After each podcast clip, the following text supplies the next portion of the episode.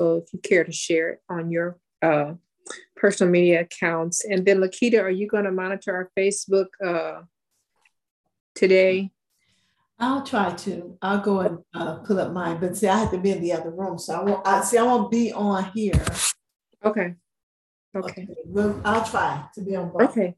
All right. We're going to have a word of prayer first, and then we're going to pause for a minute that so that I can share on my um, social media. And then if anyone else wants to share, then that would be the time to do it. Okay, let's have a word of prayer. Dear Heavenly Father, Lord, we thank you so much for this opportunity to just come before you once again and just praise and thank you for the Sabbath day and for waking us up today and for keeping us in our right minds. We thank you for this opportunity to study and to learn more about you and to glean uh, wisdom and truth from you from this study of the spirit of prophecy.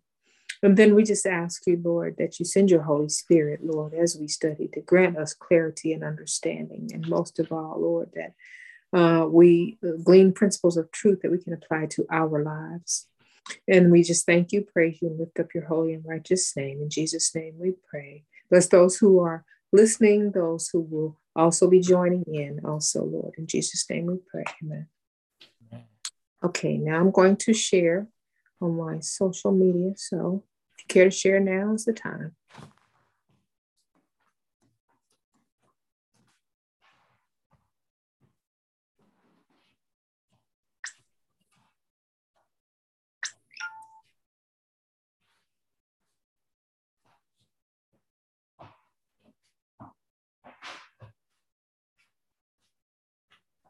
Okay, so Again, we are studying from Testimonies for the Church, Volume 1, Chapter 109, Publishing Personal Testimonies.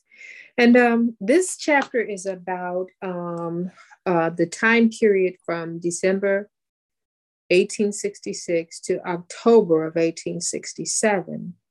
And um, she basically, this is dealing with uh, personal testimonies that she observed or became that she became aware of during that time period. Ellen White became aware of during that time period. And she was in a quandary as to what to do about those personal testimonies. And uh, she said she had written many personal testimonies during that time period, meaning that uh, when she became aware of them, she wrote to the people that um, who they were concerning and she said that um, for many of them, she said um, during during that, that time period that she had testimonies, she still had to write as she found the time and the strength to write them. She said, but just she said just what my duty is in relation to these personal testimonies has been a long uh, lo- has long been a matter of no small anxiety to her. In other words she was trying to determine what is her duty when she hears this stuff when she or, or when she becomes aware of it actually. And uh, she was in a, a quandary about that you know that basically am, am i my brother's keeper type of thing. And um, she um, she said with a few exceptions she sent them to the one to the ones whom they related to. In other words, she sent them directly to the persons that they were about. And um, she's left it to those persons, those people that they were about to decide what, if anything, to do about them or to do with them. And um, so, um, can you all tell me uh, what are some of the examples? There was three three kind of re- responses that she got from the people that she sent them to. What were those three responses? Um, excuse me. One of the things I was wanting to comment on was where she says she what she should do in relation to these testimonies. Mm-hmm. No small anxiety, because I know when the Lord gives gave her a testimony, she knew she's supposed to give it to somebody, and I did see uh, or see on a documentary where she would hold it until the Lord told her to. So she knew about that part. But I, I'm thinking also she might have been concerned after I give it to him. Now, what am I supposed to do? Like, uh, am I supposed to help him? Am I supposed to talk him through it? Do I mm. need to mm. explain point by point? Because, mm. like she said, hey, I gave it to him and then that was it. So mm. I think she might have also been wondering what more should I do? do right. I am I supposed right. to do anything more or just right? And you know what's interesting about that is several years ago, the Lord gave me a testimony to give to someone, and I hemmed and hawed and hemmed and hawed, and it took me a long time to write that letter mm-hmm. and to send it to that person. I never heard back from that person, so I don't know how they took it. You know what I mean? Yeah. But it a long time to even write it and then to send it. I don't know how they responded to it. I don't know whether they, you know, you know what I'm saying? Yeah, that's see that, that that's what I was saying. She might have been going through like you did. Once you send it, should I follow up? Should I call them? Should I ask them what they think? Mm-hmm. Yeah. yeah, well, the Lord never told me to follow up. Mm-hmm. Told me to write it. so, yeah. you know, so that's all I did. And I was like, finally, I don't know if that's obedience when you finally do something the Lord tells you to do, or, you know, you don't do it when the Lord first tells you. But anyway, but yeah, but go ahead. What are, what are, what are, were the, the type, the responses, the three types of responses that she got? Uh, some people were very thankful to get them. Others got them and, and admitted they were true, but then they didn't care to follow through and they just left and laid them away. And then some people just didn't appreciate it at all and rebelled against them. Typical okay. human responses. Okay.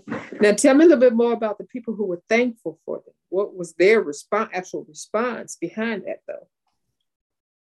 Uh, they they benefited by, you know, it's like if somebody tells you to don't go down that street because the bridge is broke. And so you listen and you say, thanks for telling me. And then you go a different route where you've been blessed, you mm-hmm. know, and you were thankful for that. So they did follow the testimony advice and they were blessed by it.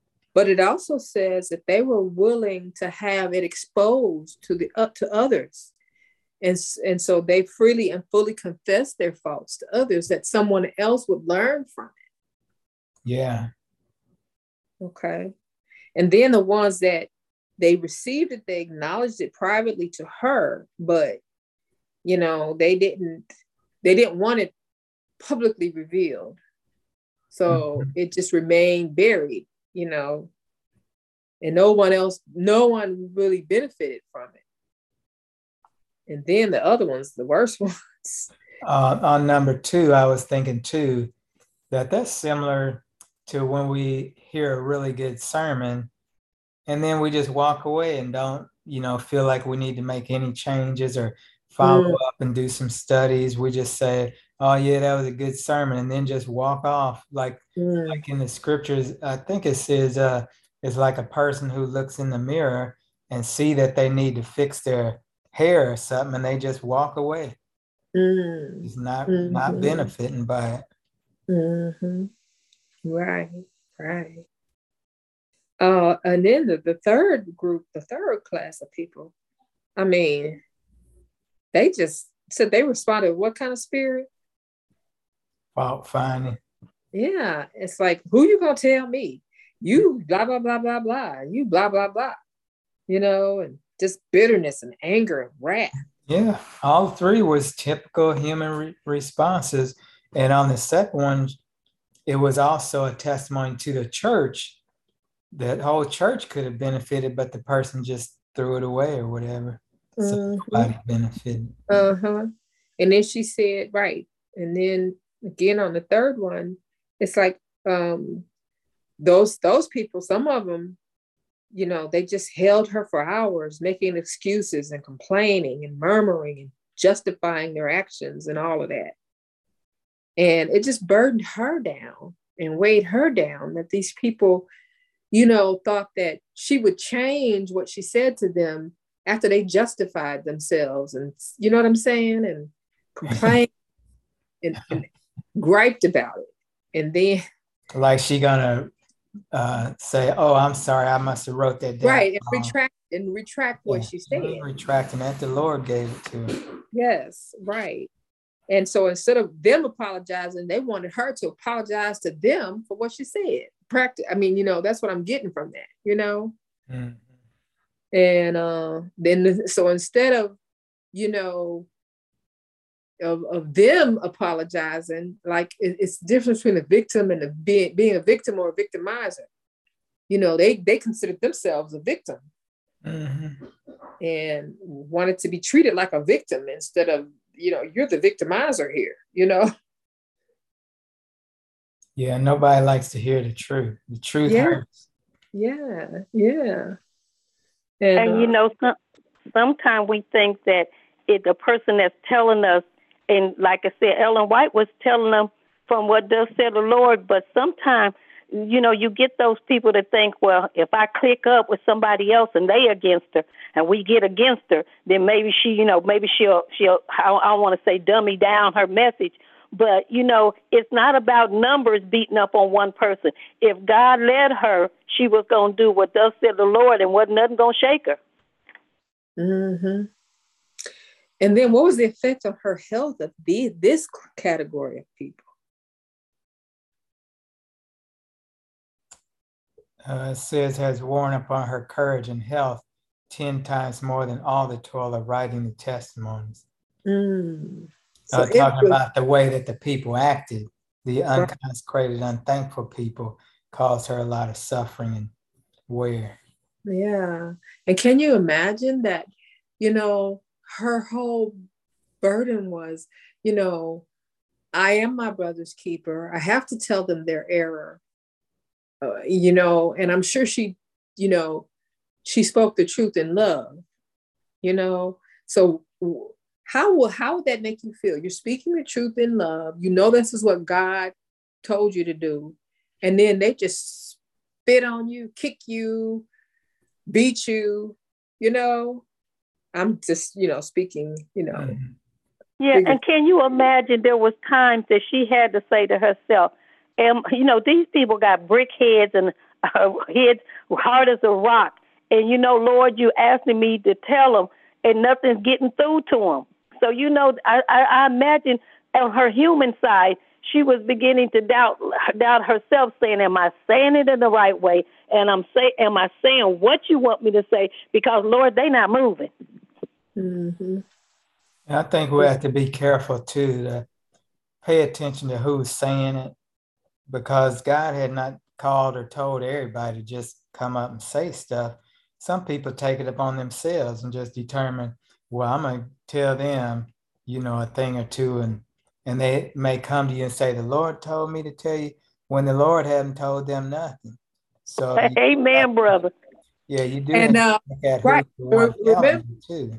Everybody don't have the spirit. Right. Remember an earlier chapter where we read about her husband cutting and slashing? and how the, the, the, the, brethren condemned him. But it, it was plainly stated there, like you said, Lee, everybody hasn't been given that duty from God to do that mm-hmm. because some of them don't do it in the right manner, in the right spirit. They're not even yeah. telling the truth. That's right. right. And, and, may, and, maybe they they pulling out your, your fault and they done did the same thing, but yet they want you to feel guilty. Mm. Yeah, yeah, you know that does happen. Right. Right. Or some people are so blinded to themselves, but they can show point out your sins. Yes, Lord. Yes, Lord. Say it, sister. Mm-hmm. and so, you know, this was really a burden on her. Like just like it was a burden on her husband when he was told by God to point out the sins of, you know, certain others. And this was a real burden on her. And it really, you know, it really uh, just just weighed on her health and everything. And I, I was thinking about that this week, and I was thinking about how, you know, you you wish people would do what they're supposed to do as adults. You don't want to have to nag people into doing what they should be doing. You know, because Karen, they, Karen, Karen, what you talking about my family? You should have talked to them this week. Because you know what? Nagging people has a negative impact on your own health. Yeah. You know? And they don't want to hear it anyway. You know? And so it's like, God, just just help them to do what they need to help them to see their duty and just do what they need to do because it's their duty to do. You know? So that nobody is negatively impacted by your words, even words spoken in love, like she was doing Sister White was doing, speaking out of love for that person's salvation.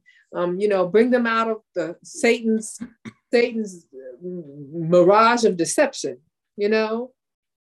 And you know, sister, sometimes when they when they nagging and, and they telling you all this misery and stuff, you get to the point where you all you can say is I pray for you because you know when you when you think you can help them and then they still nagging and they're so negative the, the first thing that came out of my mouth was I'm gonna pray for you and mm. I know you know it should be more than just prayer to do something but you don't know what to do because they're so negative and you're like if I try to do this for you you're not gonna appreciate it you're gonna find something negative and to nag about what I tried to do.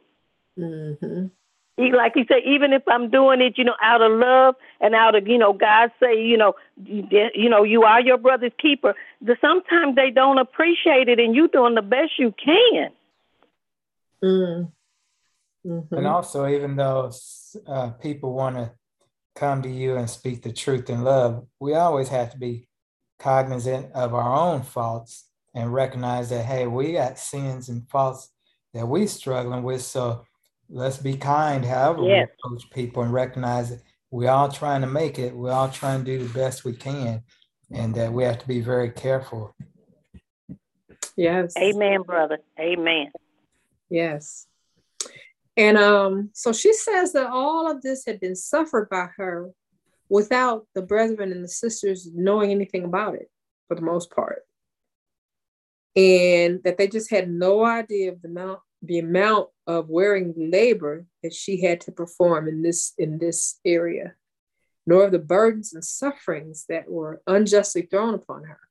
And I imagine, you know, again, of the people's reactions, you know, for the most part, negative. I, I, you know, yes, there were three categories of, of responses, but probably the largest category, and even if you see it evidenced by how much she wrote, because if you look at the categories, there was very little written under number one, a little bit more written under number two, and way more written under number three. So that tells me, if you're just looking at it based on that, very few acknowledged their faults and their wrongs and said, "Go, yeah, go ahead and make it make, it public."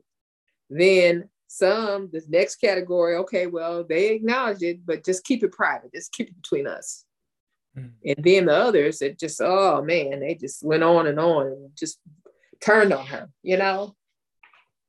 So that right there is an indication of the numbers of people, you know, that fell into each category.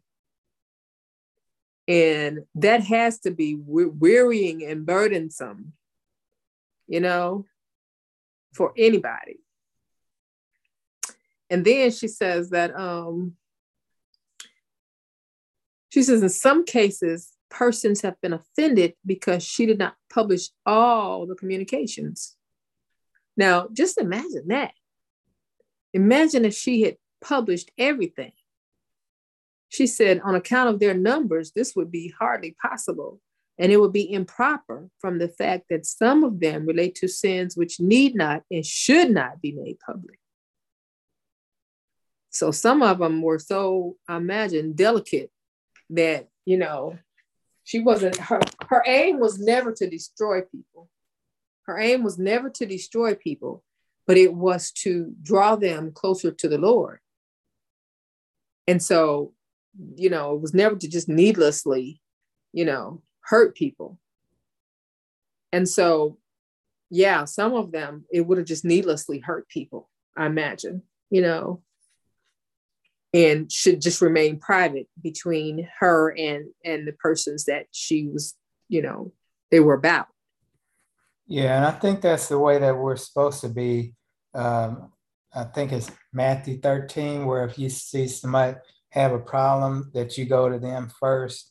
And mm-hmm. then if they don't listen then you go with the elders or whatever. You know you take those steps so that you don't needlessly hurt people or needlessly involve folk who don't really even need to know what's going on. But many times we just skip that part and go right to blaming, you know, in public. And that's yes. in a bad light on the person and on the church. Plus, suppose you just did wrong. Now you done put this person's name all out there. And the way it happens, most time people are public when they condemning, but then they want to apologize in private.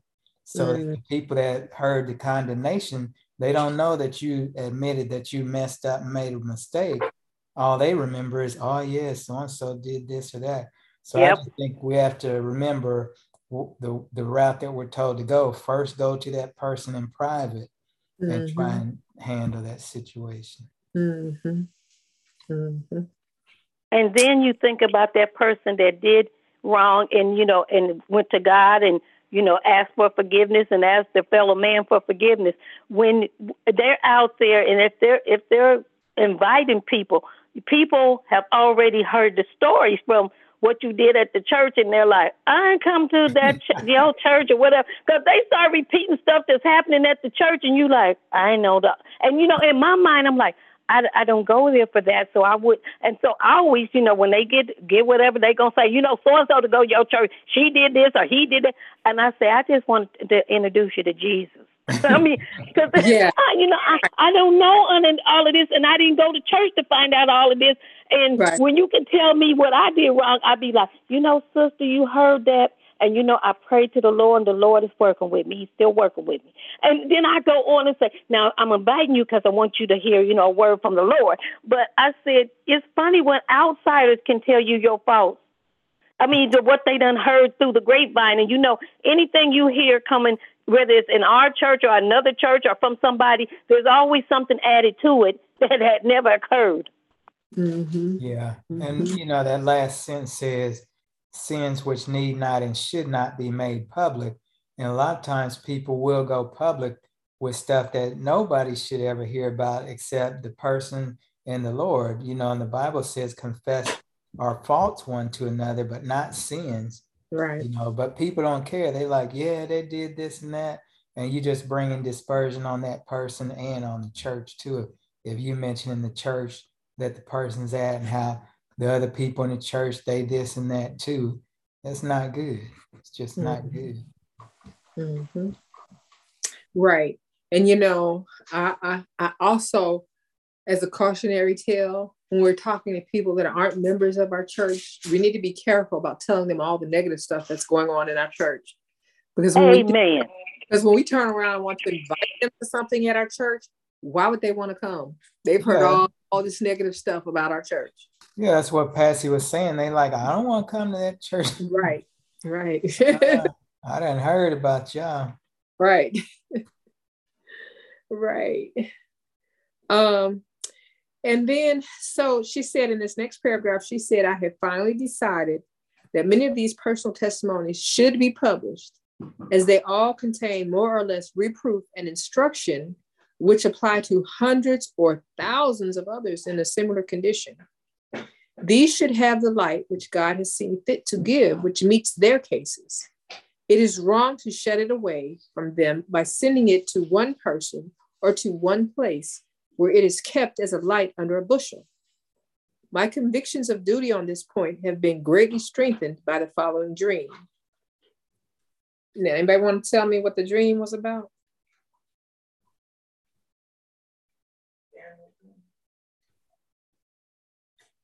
Uh, one thing I was going to say before that is that's why we have these testimonies now because the Lord impressed her to publish them, but she just uses initials so as not to expose people. It's just brother letter J and sister letter K.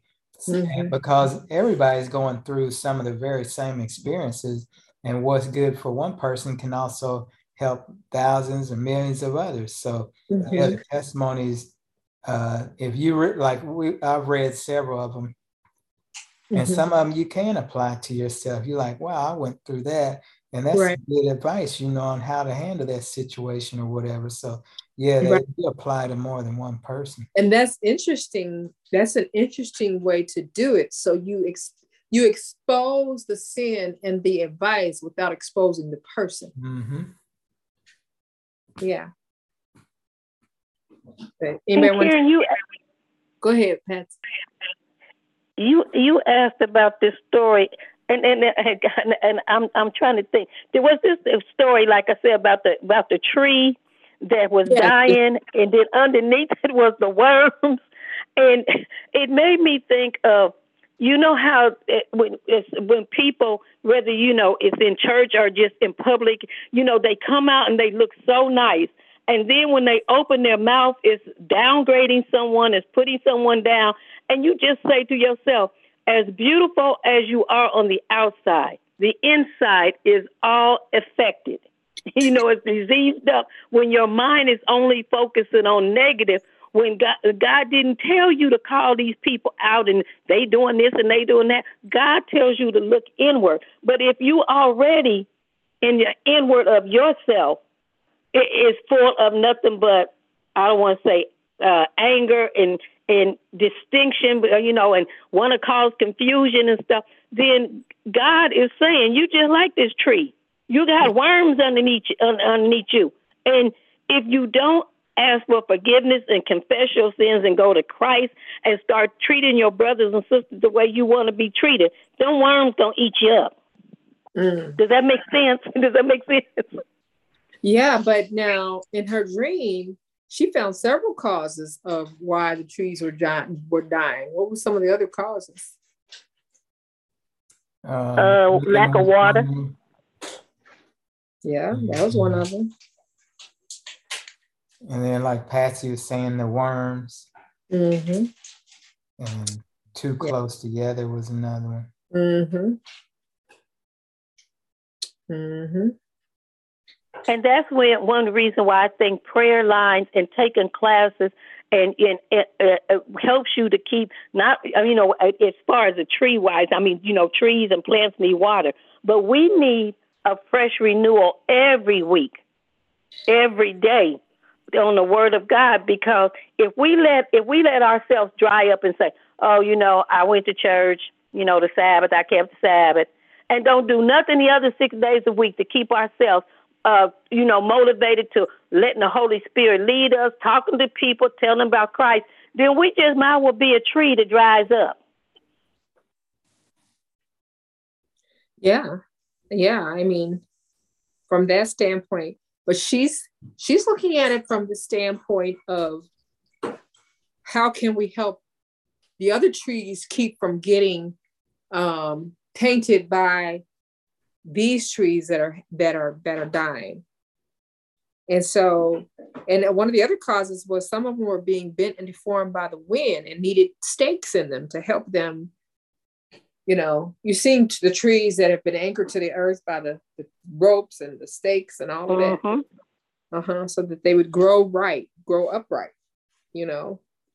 Um and so there were many reasons why you know the, the trees were were dying. And so she said her work was to explain to the workmen the different reasons why these trees did not prosper. And so she said this was necessary from the fact that the trees in the other grounds were liable to be affected as these had been and the cause of them not flourishing and how they should be cultivated and treated must be made known so, in other words, she had to make public the reasons for the, the, the conditions of these trees that were not flourishing so that the workmen could then, uh, uh, um, uh, what's the word I'm trying to look for? The, they could act rather than react. So they could act to prevent, you know, the same conditions from developing in the other trees instead of being on the other end and trying to react to try to to try to uh, save the trees after they had you know suffered some of these conditions.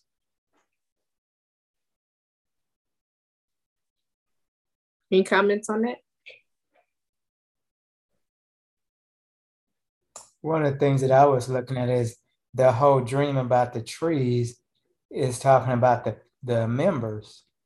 Mm-hmm. You know, and all of us as members, we're affected by all kind of different thing, which was all those different ways the trees had been affected.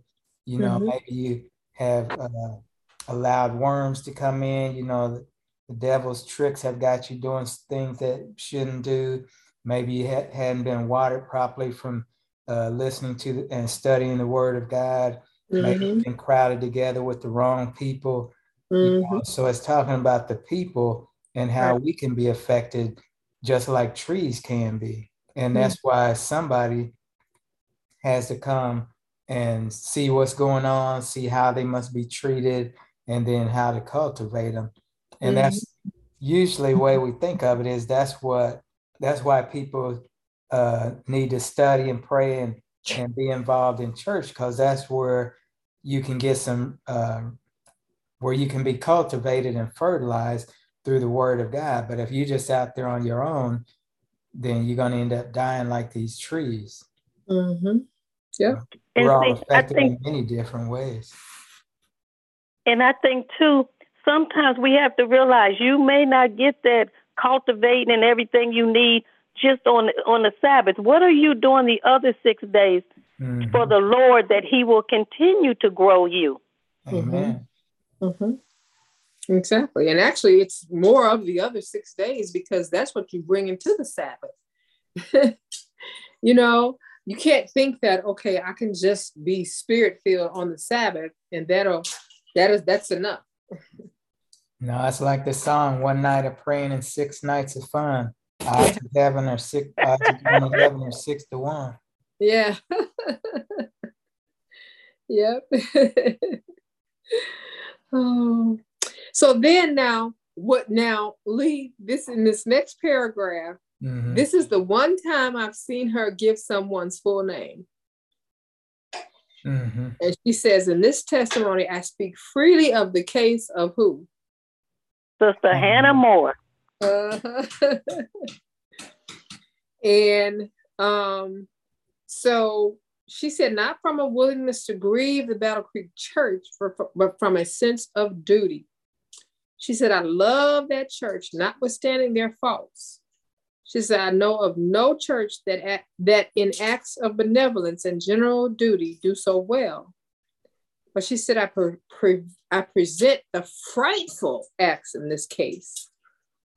And now, in this chapter, she didn't go into the frightful facts.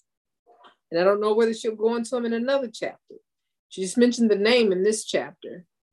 But she, I mean, wow, frightful facts, okay? in this case, to arouse our people everywhere to a sense of their duty. And so,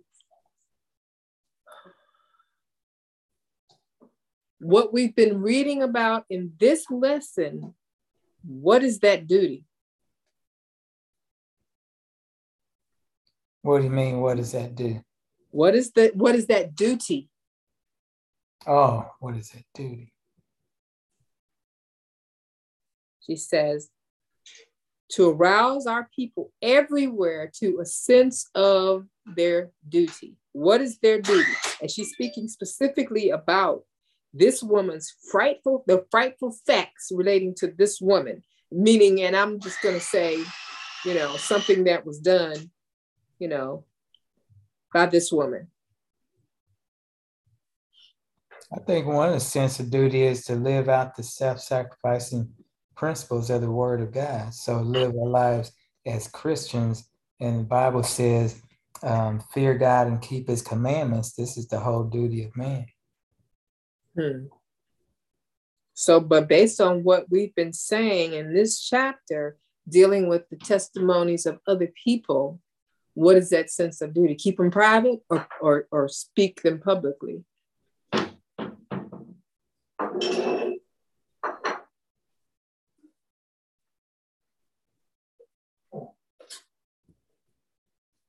Well, I I thought in in my case in, in the case of Sister Hannah, I thought she was saying her duty was not to go out and broadcast everything, but her duty was to can and, and and when it talks about the next little sentence is no one in 20 of those who have good standings with the seven day adventists is living out the self-sacrificing principles of the word of god well the word of god does not tell us but it says let us not their enemies i'm thinking in terms of she was telling her, whatever has happened, don't put that person out there. And if you consider them your enemies, God says, love your enemies. So if you need to reproach that people, in, in, in Sister Hannah More's uh, case, she should approach her as God would have done. in in the way God would want that individual approached. I think that's always the case. But I think in this particular case, she made public Sister Hannah More's situation so that the church could learn from it and so that the church could benefit by it. And that she thought that was her duty. And this was not one of those cases of, well, it was better to keep it private. So, Sister Karen, are you saying in the case of uh, Sister Hannah, it was something that had affected the whole church back then? I'm, I'm trying to get a clarification. I don't know whether it had affected the whole church, but but, but she, she, says she knew her duty. Rightful facts in this case to arouse our people everywhere to a sense of their duty. So she had okay. to present the facts of the case to the church so that she says to arouse our people everywhere to a sense of their duty. I don't know. Let's just say, for instance, uh, and I, you know, I don't know what the situation was because she didn't go into it here. But let's right. just say, let's just say several church or, or church members became aware that this woman was severely abusing her kids, had them tied up, chained in a cage somewhere. I mean, that okay. happened. Yeah. We've, had, yeah. we've heard of situations in the news like that. So, do you keep that a secret? Or do you make it public and take it to the authorities and all of that kind of stuff? You know what I'm saying? You know what yeah, I was thinking. I, that's a good what illustration. about, what I was thinking about that was that she mentioned Hannah because of maybe she had talked to people about Hannah. But then I think she, when I read that passage, she's saying that she's going to make all of her testimonies that henceforth have been secret, make them all available because those situations are going to keep happening. So rather than one person benefiting from it, the whole church can benefit from that. Uh, and it can prevent some stuff because they can see themselves in it before they do the, the mess. Or, you know, um, also church members will have this um, this example that this is how she handled it, this is what she did, and you know so they would know that um, here's some things that we need to do so i think she mentioned hannah but the principle is she's going to make this available that what she's been doing um, so that everybody can benefit from it you know because she mentioned yeah. That, mm-hmm. and yes and i think part of that in, inherent in that is by making it public it, it makes those people subject to church discipline also sometimes maybe even even civil discipline but certainly you know in some instances church discipline and that that that ha- hopefully that has a deterring effect on other people you know i don't think personally uh, um i i don't think that um that we should be involved in covering sin period right, right. whether it's in our homes or in our churches or on our jobs. We shouldn't be a part of that because that's a dysfunctional environment. And mm-hmm. also, you know, when we're covering up people's sin, they only get worse. You know, um, what they do is take your knowledge of what they've done, and we're not speaking about it to anybody. And they'll say, well, it must not be too bad because I'm doing it and she didn't say anything. And they'll even say that, you know, like in front of other people, well, you know, Sister Carol, she didn't say anything about it. So I don't see why, you know, you guys are so upset about it. And it's just a deleterious effect on the home, you know, um, doing stuff secret, hiding, hiding that you bought a dress so your husband won't know you're overspending. It's just not good. It's not a good thing. You won't change and they can't help you change because nobody knows. But mm. oftentimes, too, in a church, those who hold positions if someone speaks up and says, Sister so and so, you knew you shouldn't have talked to Sister so and so like that, because of position sometimes the I, I always say the ordinary and common people sit back and they say, I don't want to say nothing because Sister so and so hold a position and she's tight with the pastor and she's tight with this person.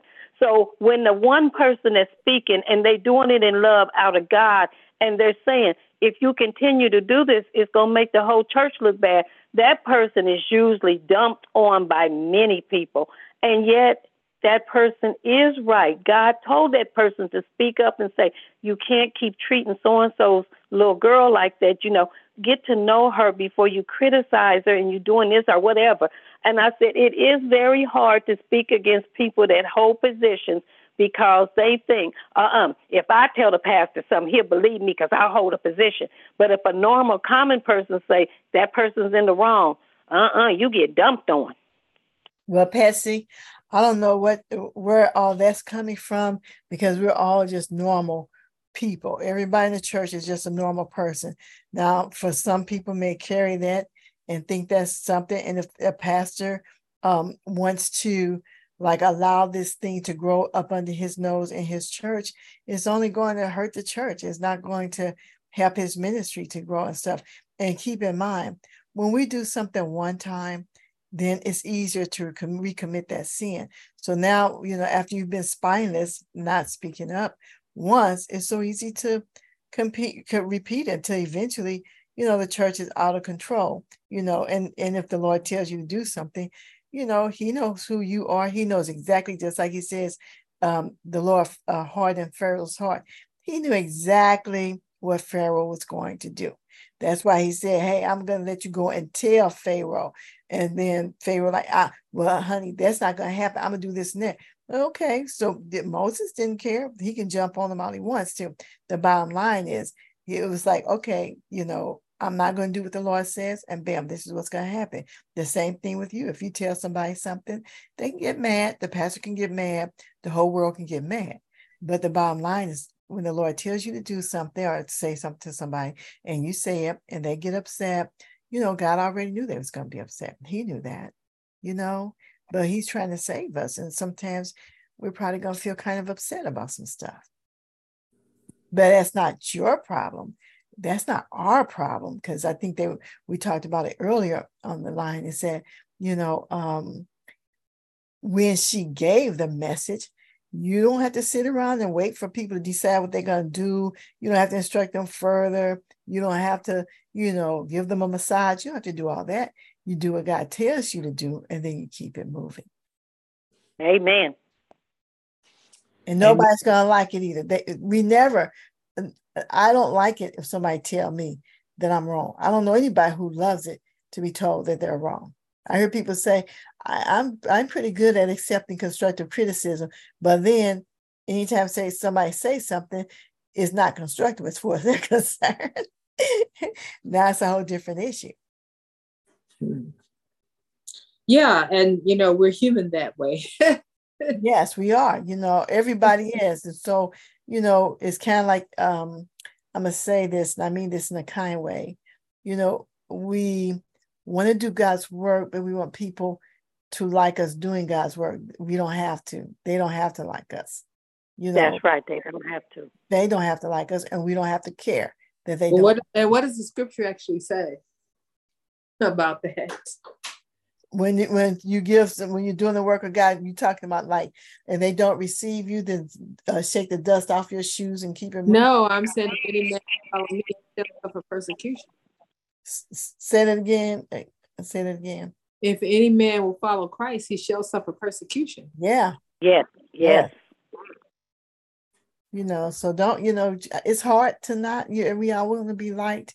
Everybody, I want to be liked. Everybody do. But, you know, this world, people are just not balanced. They're just not. So we can't expect a balanced response from unbalanced human beings. All of us are unbalanced. Mm-hmm. Yep. Yep.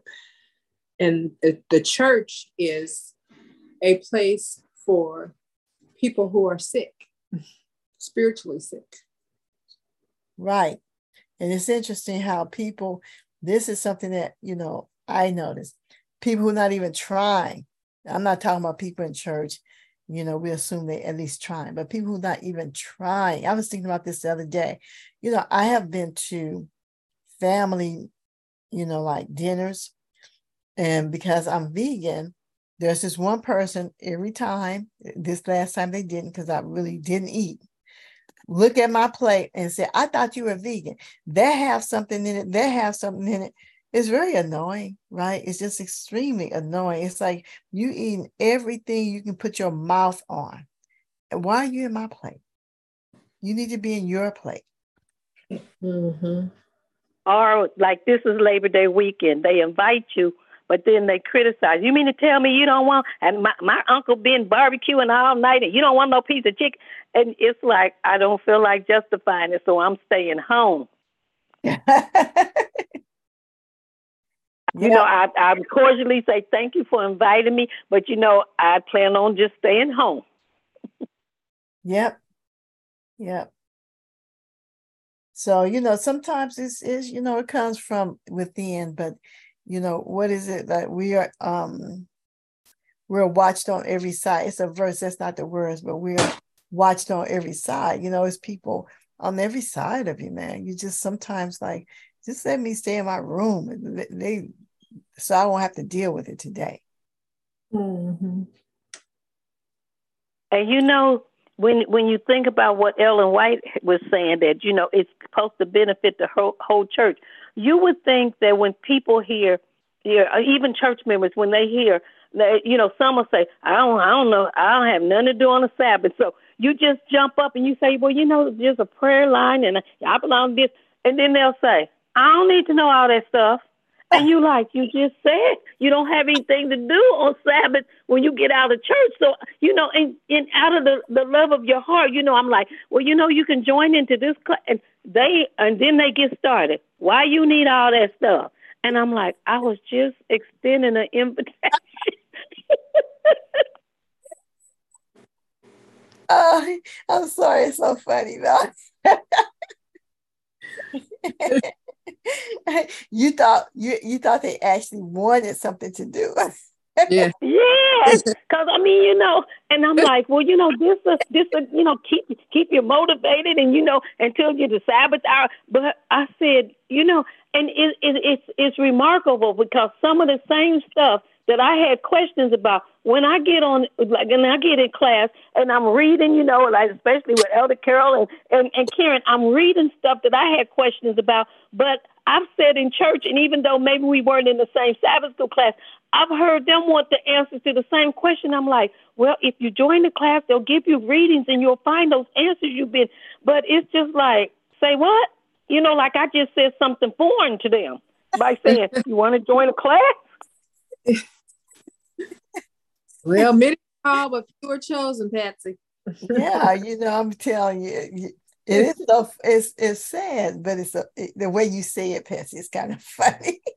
just, because you know that sound like so true. You know, people. I think people just talking. They're not really trying for real. What do you think, Ken? I don't think they really trying. They don't really want to know.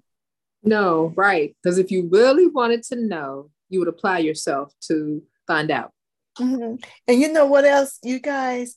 But this is probably just me. I, I'm I'm kind of like this, and I do recognize that a lot of time I take the long way around in life, and I could have taken a shorter route. But I'm all about let's start something. If you want it, you get it. You know, you provide. Don't wait for somebody else to do if you know that's kind of like how this thing came about you know Karen wants to say the study she wants to study discipleship class. Lee, i mean uh, ellen g. White lee wants to study some books. So i said let's have a class together. Let's do this thing.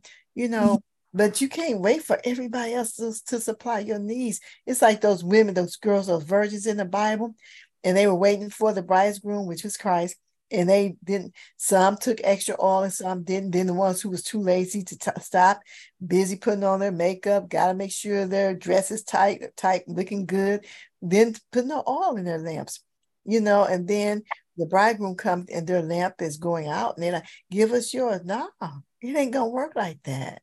Mm-hmm. right. And you know lakita i agree with you because there has been books on Ellen White that I have read and I'm like, I don't quite understand it. And with me, when I don't understand something, I just keep going over it. Then if I still confused, I'm like, Lord, I know there's somebody that probably can explain why, you know, why I'm on the wrong track. And I think that's where, you know, coming in and, and participating in different classes, it it kind of helps you understand if you if you're thinking on the wrong path, you can't keep thinking like that. God's put somebody in place that'll say, now look at it from this point of view as Ellen White is talking about such and such. Because mm-hmm. like I said, there's some there's books I read on Ellen White and I was like, I don't understand. And I said, even when I go over, I said, maybe there's something I'm missing. And then I find out somebody else has has read that same book and I'm gonna be honest. I miss Pastor Hunter because on Wednesdays when we used to come into downstairs and have them Wednesday meetings. Oh, there were so many of my questions I would have on papers. I said, well, you know, when you had us to read the last day events in this chapter, this is what I don't understand. And I said, and it helped. I said it made me realize I might not be the only one that had that question, but I was the one that was verbally saying, I don't understand. Mm-hmm. mm-hmm. Yeah. Mm-hmm. And it's, you know, it's uh, we're not going to have anybody with all the stuff. You know, I, I personally want to take advantage of more of the prayer meetings and prayer services because I personally feel like this is the way to get the um the latter rain. You know, you notice all of this stuff that's online. You can go online and get any Adventist sermon or, you know, Catholic sermon or Jewish sermon. It's all of this stuff online um, for people if you want to to be filled with the spirit of god mm-hmm. then you can you know you can be free. you don't have to it's no excuse. That's really what i'm coming up with is that we don't we don't have an excuse and stuff. Yeah yeah. It, and that, it's really amazing how much stuff is available and out there and how much more stuff went online because of covid. Right. You know and how many how many more sources and resources became available because of COVID. Mm-hmm. It's mm-hmm. out there, you know. Yep. And it, it it's simply amazing. You know, you have no excuse if you were interested to begin with. Mm-hmm. You know. Mm-hmm. Yep. So you know, if the Lord has to add a voice to it, you know, and another thing too, sometimes I feel like God. Remember I think it was Nicodemus was sitting, was it him that was sitting under a tree?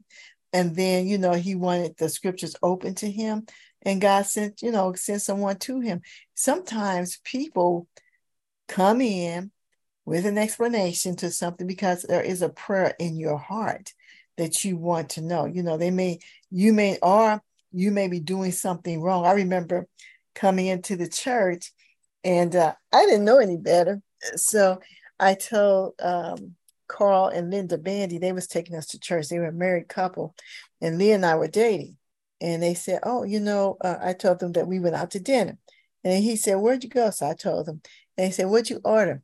And I said, "Some shrimp." it was so delicious. and so I didn't know it was not the right thing. But you see how the Lord just had me to innocently say shrimp. I wasn't hiding anything. And so, mm-hmm. and she got quiet. She didn't mm-hmm. say, Oh, you ain't supposed to eat that, blah, blah, blah. But I noticed she was quiet anyway. I noticed that there was, she was quiet. I said, What? Uh, what what's going on? She said, Well, we don't eat shrimp. I said, Why not? She said, Because it's it's it's an unclean food.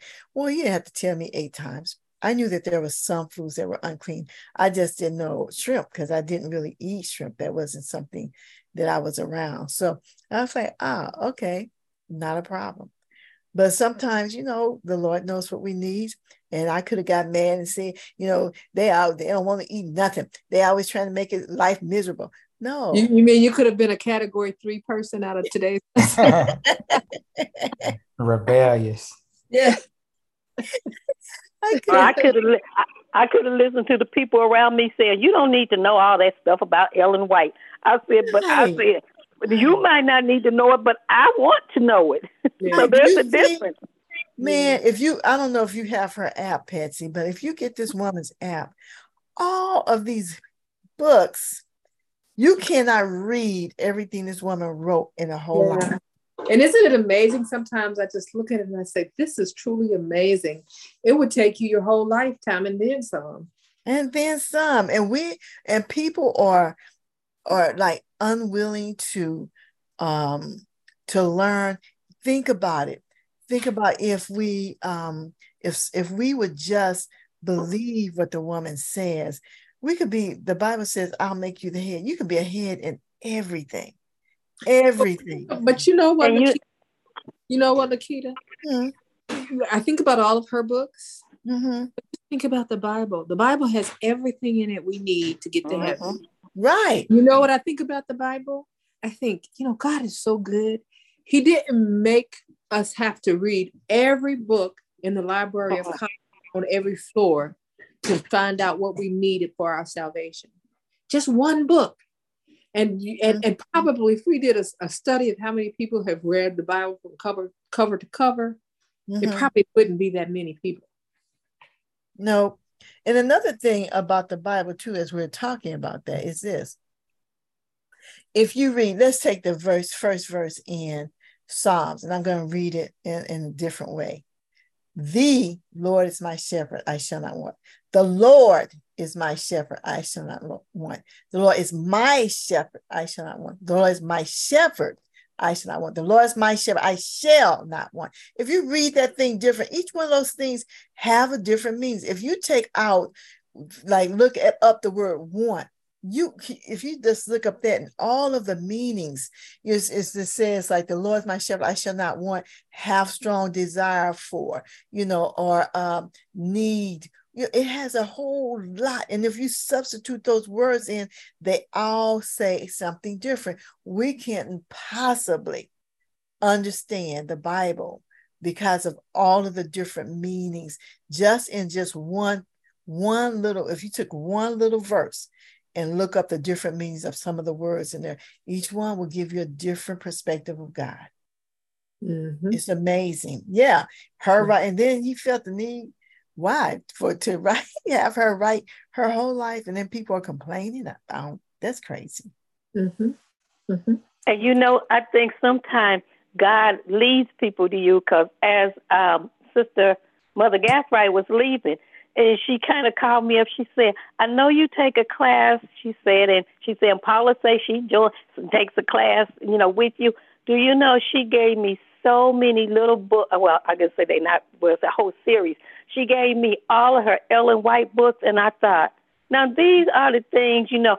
I said, there's no need for me to ever say if I come home from uh, from church that I don't have something to do just reading and then comparing what the Bible says. And I'm like, God gave her wisdom that even, even when we talk in Ephesians, when we're talking about Paul, I said, it's amazing. I said that God gave Ellen White wisdom to write about apostles and prophets. And, and I'm like, you know, it's just, I, like I said, and I used to be guilty. I said, until my sister broke me down in Indiana, I used to come home from church and I thought, when they said, you know, rest on the Sabbath. I come home from church. Uh, if I if I stayed and ate at church, fine. And if I did, I had something. And then I go to sleep. I said I'm resting. And I was like, when I went home to Indiana, my sister say, "You do what when you come home from church?" When she, they got done walking me in them neighborhoods, we passing out tracts, we talking to people, we passing out steps to Christ, and all them people just happy. And my my sister was like, "Yeah, this is the baby. She's from St. Louis." hmm And they like, "Well, Miss Johnson, we glad to meet your sister finally." And I was like, "I ain't never worked so hard in my life." When we got back to that church time to eat, I told them, "Give me everything you got." I said, everything on the menu. And my sister said, Are you hungry? I said, I'm starved. And she said, Now when you get back to St. Louis, you will know that it don't mean come home from church and go to sleep. Do you know I haven't done that since since, since I left Indiana? I said from now on I'm fine. If I if it don't if I just got to walk on the Sabbath up and down different neighborhoods, you know, talking to people, giving out tracts, I said I, I bet you I don't go to sleep no more. That just reminded me that we're having outreach on the first and third Sabbath. So I'm gonna have to find out what their time schedule is to see if we need to modify our time for the class or not. Mm-hmm. Okay. Okay. All right. Uh, and they've been doing the uh, homeless ministry uh, here. Right. So, so we might want to look into that too. Okay, well, let's finish this out and then we'll see what your your uh, next uh, chapters are there. Um, so basically, she's saying in the very last paragraph, talking about uh, the sons and daughters of God. And if you are, then you're going to be chastised. But let not the ones who are not, who are the bastards, uh, uh, uh, boast over the ones who are the lawful sons and daughters of the Almighty. So basically, if you are a son and daughter of God, you're going to be chastised by the Lord.